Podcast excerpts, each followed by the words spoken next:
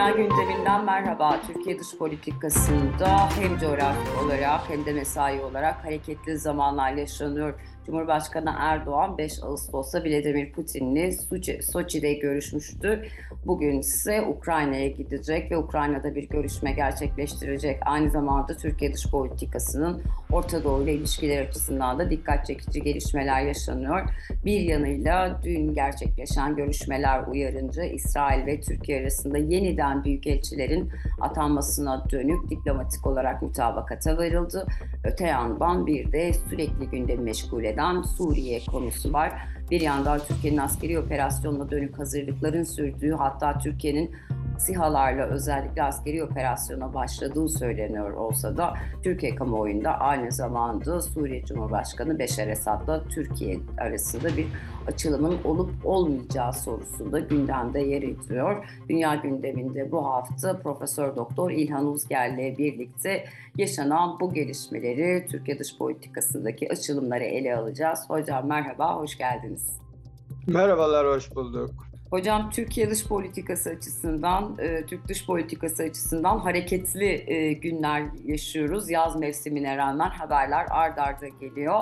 Cumhurbaşkanı Erdoğan geçtiğimiz haftalarda Rusya'ya gitmişti. Bu hafta Ukrayna'yı ziyaret edecek. Ancak Orta Doğu açısından da önemli haberler geliyor.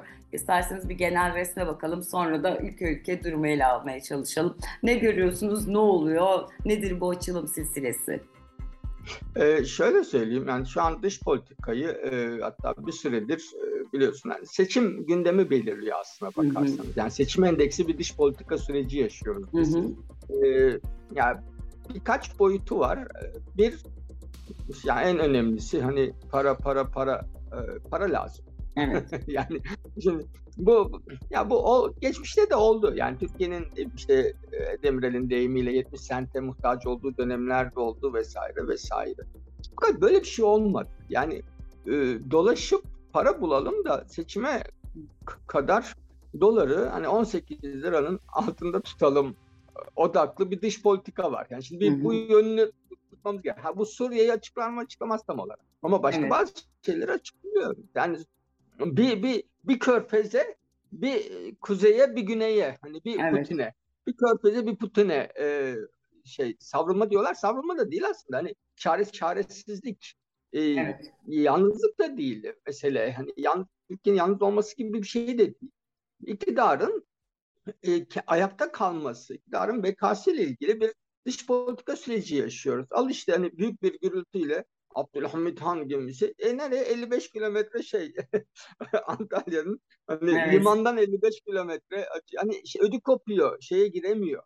Doğu ee, Karadeniz'e, Doğu Akdeniz'e. Doğu Akdeniz'de tabii ya o böyle tartışmalı sular yani evet. kabul etmezler yani tartışmalı sular olduğunu da hani o tartışmalı sular denen e, işte eskiden Kıbrıs'ın yani Kıbrıs Cumhuriyeti'nin yani böyle iddia ettiği, hak iddia ettiği Oralarda yok. Hani Oruç Reis işte bilmem Tuzla'da galiba biri bir, yerlere çek Oruç Reis işte Turgut Reis hepsini bir yere çektiler.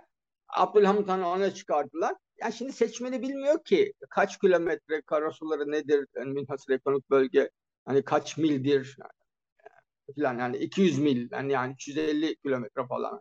Sonuçta 50 50 50 kilometrede oralarda şey tur turlatıyorsun.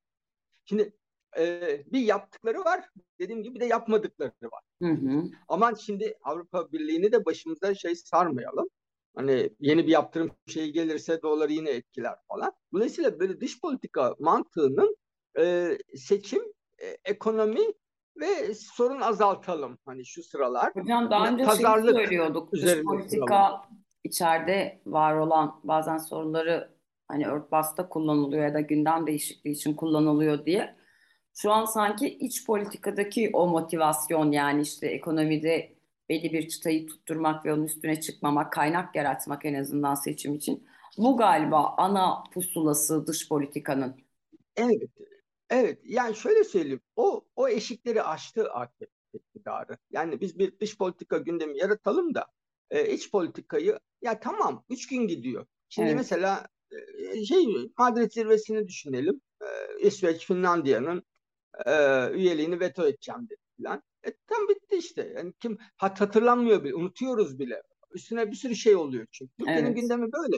Ya iç, iç politikada bir sürü şey oluyor ya dış politikada başka konular gündeme geliyor. O yüzden operasyon bile yani mesela işte Tel Rifat, Münbeç operasyonları bile yani seçime daha işte nereden baksan e, en az 6 ayla bir yıl var yaklaşık hani 10 e, ay var falan. Dolayısıyla da bu dış politikada kriz yaratalım da yani iç politika konularını unutturalım, yani gündemi değiştirelim. Evet ama yetmiyor yani üç gün. Yani Türkiye'de en büyük olay bir hafta sürüyor. Evet. Ee, o da o da, da kurtarmaz yani NATO üyeliğinin hatta bir şey e, anketçi işte kamuoyu yoklamış. Yani o kadar az insan biliyor ki dedi NATO şey, sokaktaki Tabii. insan yani. Biz biz kendi aramızda işte o şey yankı odasında Twitter'da falan herkes NATO konuşuyor. Yani İsveç Finlandiya vetosunu konuşuyor zannediyoruz. Yani sokaktaki insanın hani bilmem şeydeki hani Bağcılar'daki bir teyzenin hani işte şeyde üç harfli şeyden marketten alışveriş yapıp ne aa bu da mı pahalanmış diyen insanların hani ki onu hepimiz yapıyoruz ama hani gündeminde NATO ve şey yok. Hani Peki hocam şeyi nereye koymak yok. gerekiyor burada? Aslında hani bunun önce adımları özellikle bu yılın Şubat ayında atılmıştı. İsrail ile Türkiye arasındaki e, yakınlaşma ya da yeniden müzakere sürecine dönme. Bir dönemde bir sessizlik oldu bu hatta. E, ancak bu hafta yapılan açıklamada en azından Cumhurbaşkanı Erdoğan'la İsrail Cumhurbaşkanı Herzog arasındaki görüşme uyarınca büyükelçi yani diplomatik kanalların üst düzeyden açıldığını göreceğiz. E, bu teyit edildi. Bunu nereye koymak gerekiyor bu genel durum içerisinde? İsrail'in şu koşullarda Erdoğan'a bir devlet olarak faydası yok.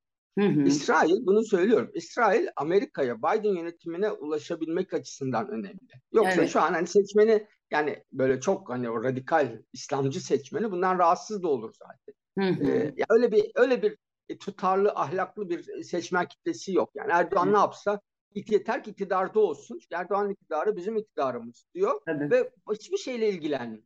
Yani gitse e, bir daha ziyaret etse Kudüs'ü başkent tanısa gene ses çıkarmayacak. Gidip oyunu verecek yani neredeyse. Evet. Böyle bir seçmen kitlesi var.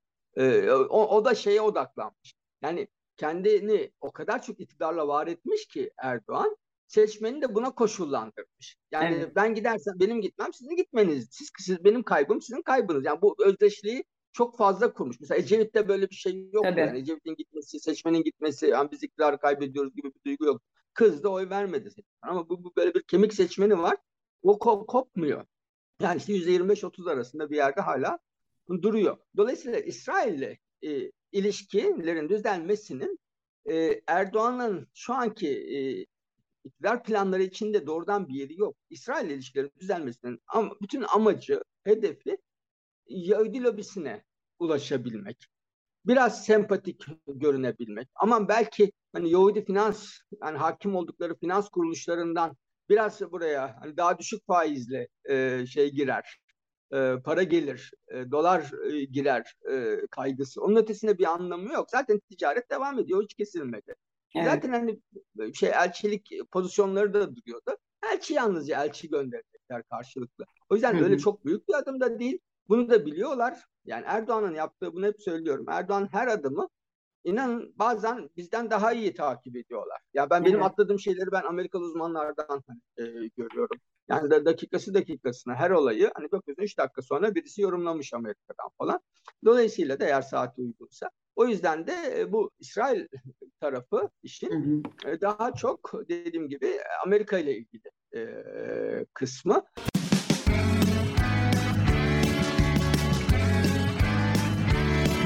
Kulağınız bizde olsun. Kısa Dalga Podcast. Yani bu Biden'ın yeni bir Orta Doğu düzeni var. İşte Amerika Trump'tan başlayan falan. Yani İsrail'le şeyleri bir araya getirmek. Yani bölge ülkelerini bir araya getirmek. Daha fazla tanınma vesaire. Yani Türkiye'de bunu buna entegre etmeye çalışıyorlar. Yani bunun dışında duruyor evet. Türkiye. Türkiye'yi de buraya yani yavaş yavaş yanaşıyor. Yani pazarlık evet. yaparak yanaşmaya çalışıyor. Belki işte F-16 işini buradan çıkarabilirler falan. Ee, bir yandan hocam bunu yapmaya çalışıyorken 5 Ağustos'ta hani Rusya'ya gitti. Vladimir Putin'le görüştü. Daha çok doğal gaz gündemi e, meşgul etti Türkiye'de yani rubleyle işlemlerin yapılacak olması Suriye'de masaya yatırıldı tabii ki orada.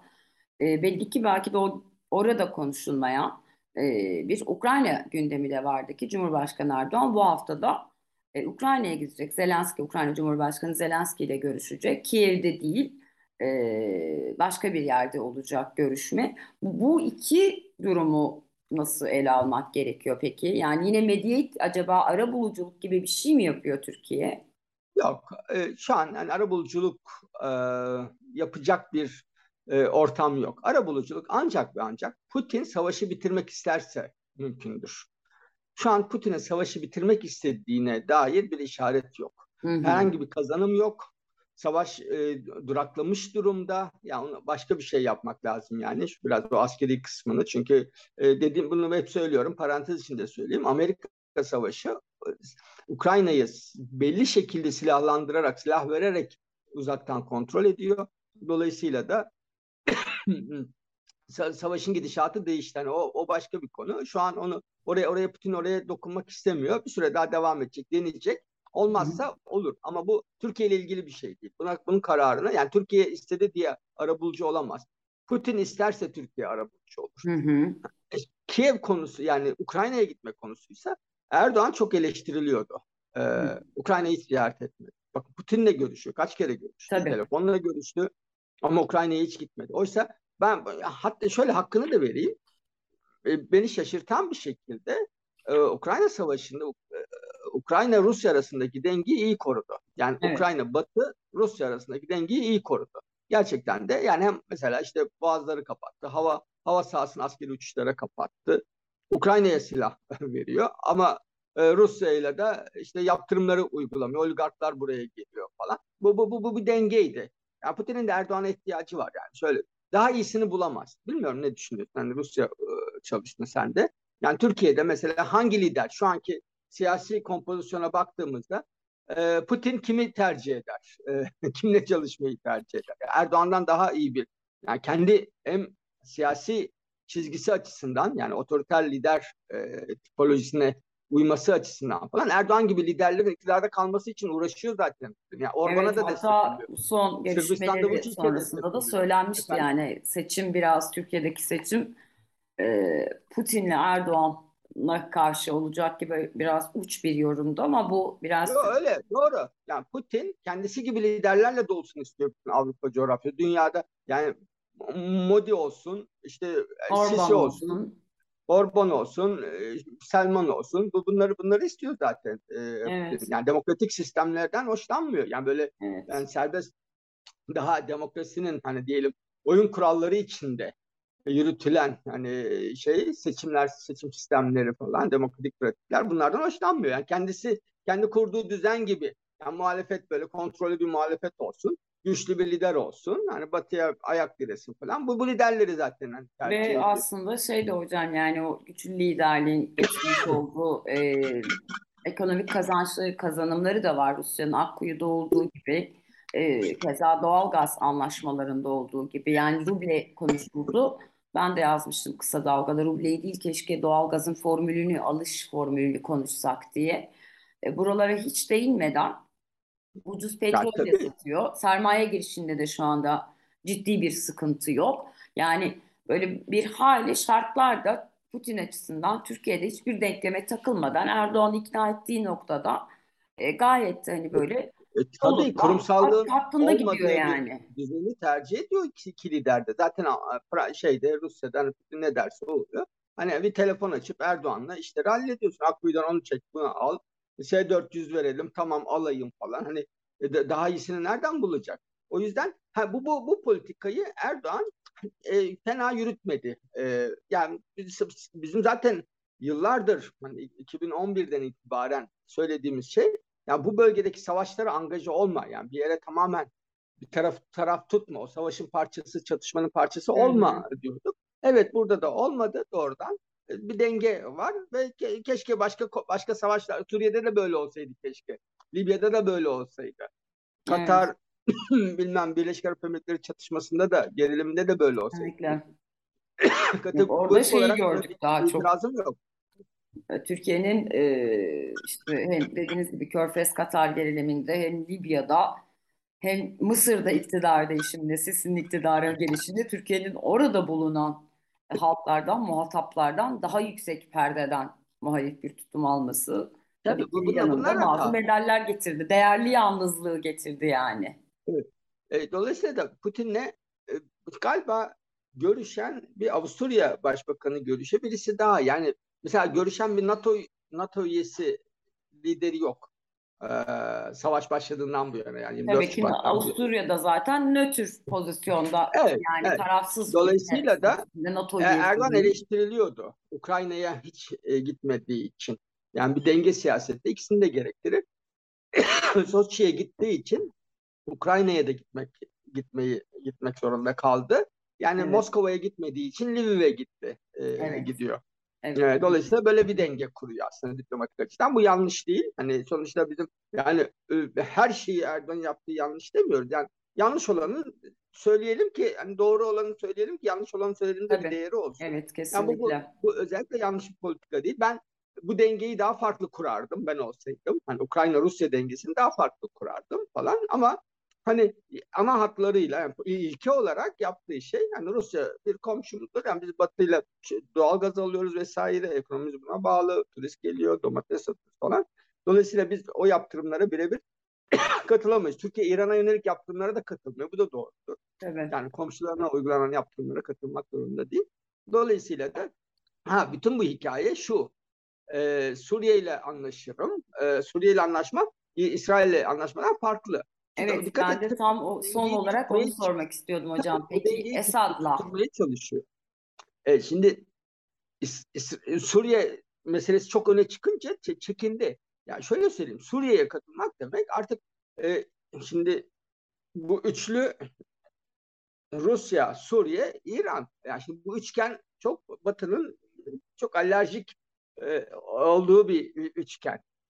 E, işte tamam mesela İran'la Rusya'nın ilişkileri mükemmel olmayabilir. E, Esad İran'ın etkisinin Suriye'de İran'ın etkisi çok artmasından rahatsız da olabilir. Ha, fakat böyle bir eksen var. E şimdi Türkiye bunun bir NATO üyesi olarak dahil olursa ki bu üçü de yazdım bunu kısa dalgada.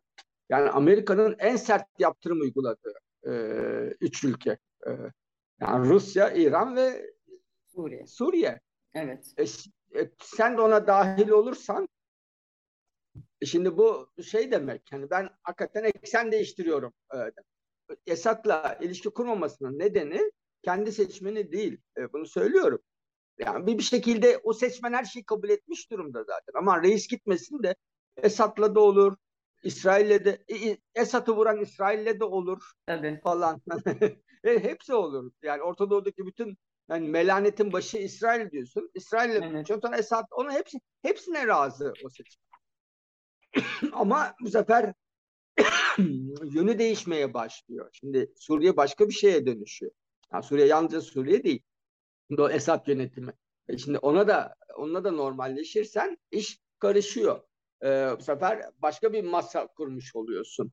Ee, o, o Esad'la normalleşmemenin nedeni aslına bakarsan Amerika'ya şey diyor. Ne olursa olsun ben hani sınırımı burada çizgimi kendim çektim diyor. Hı hı. Ve zaten ülkeye asker sokmuşsun, ülkeyi kontrol ediyorsun. Evet, bir radikal. Bir fabrika evler inşa ediyorsun, mültecileri oraya göndereceğini söylüyorsun. Dediğiniz ya, gibi... Amerika ile birlikte yürütüyor bu, bu siyaseti Türkiye. Yani dirsek temasıyla yürütüyorlar. Dolayısıyla da e, o şeye mesaj. Yani bakın buralar var, beni buralara mecbur kılmayın diyor.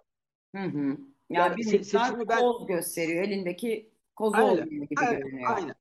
Yani seçimlere beraber gireyim ben. Sen Amerika ile beraber Biden'la girmek istiyor. Putin'le değil aslında. Yoksa ben Putin'le gireceğim bu seçimlere diyor. Ee, hikayesi bu Erdoğan. Başka bir başka dış politikasını yöneten başka bir akıl yok şu anda. Bu akıl e, şey seç, seçim aklı. Ve Türk dış politikası hiç böyle olmadı.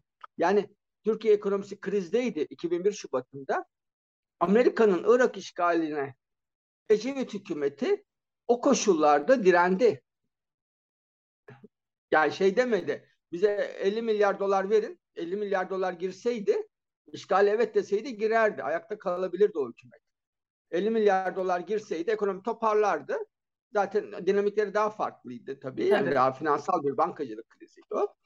Evet şey zaten derviş gönderildi.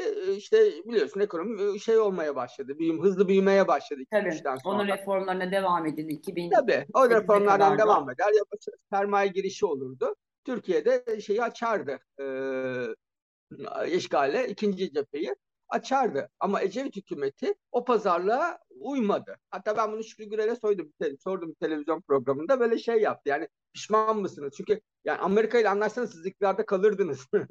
evet. Erken seçime gidilmezdi e, falan o zaman. Gerek de kalmazdı. Yani Bahçeli'nin o tuzağına da düşünmezdi falan. Dolayısıyla er, ama Erdoğan yapar. Bu evet, son, her son şey şeyleri, konuşulabildiği, of, her şeyin pazarlık haline geldiği bir durum. Evet, e, yani dedim şeye bağlıyor. Yani bu, bu, bu, bu çok fazla parametre aram, aramıyoruz. Hani e, maalesef öyle bir noktadayız. Yani buradan ne ne çıkarabilirsem e, ama benim iktidarda kalmama ne hizmet ederse benim dış politikam odur e, denilen bir e, süreçteyiz ve bu yoğunlaşarak devam edecek. Yani kötü haber de bu. Maalesef evet dediğiniz gibi seçime doğru giderken en azından seçim artık tarihi belli olduğunda e, bu tür hamleleri, bu tür değişimleri daha sık göreceğiz gibi. Ağzınıza sağlık hocam. Hem e, İsrail'den başladık, Suriye'ye uzandık, Rusya'ya gittik, Ukrayna'daydık. Oraya da değindik ve yeniden bir Amerika-Suriye'deki durumu, Erdoğan'ın zihniyetini, seçimin buradaki etkisini e, anlamamıza yardımcı oldunuz. Ağzınıza sağlık. Teşekkürler. Sağ olun. Profesör Doktor İlhan Uzger ile birlikte Türk dış politikasında son dönemde ard arda gelen gelişmeleri, bunun arkasındaki seçim hesaplarını ve Türkiye'nin ekonomik durumunu, Erdoğan'ın Ukrayna politikasındaki doğru adımlarını da sorumlu taraf sorumlu taraflarını da Orta Doğu'daki açmazları, buna dönük atılan adımların hem seçim hem de ABD ile ilişkiler açısından ne anlama gelebileceğini ve muhtemel sonuçlarını ele almaya çalıştık. Bizi izlediğiniz ve dinlediğiniz için teşekkür ederiz. Hoşçakalın.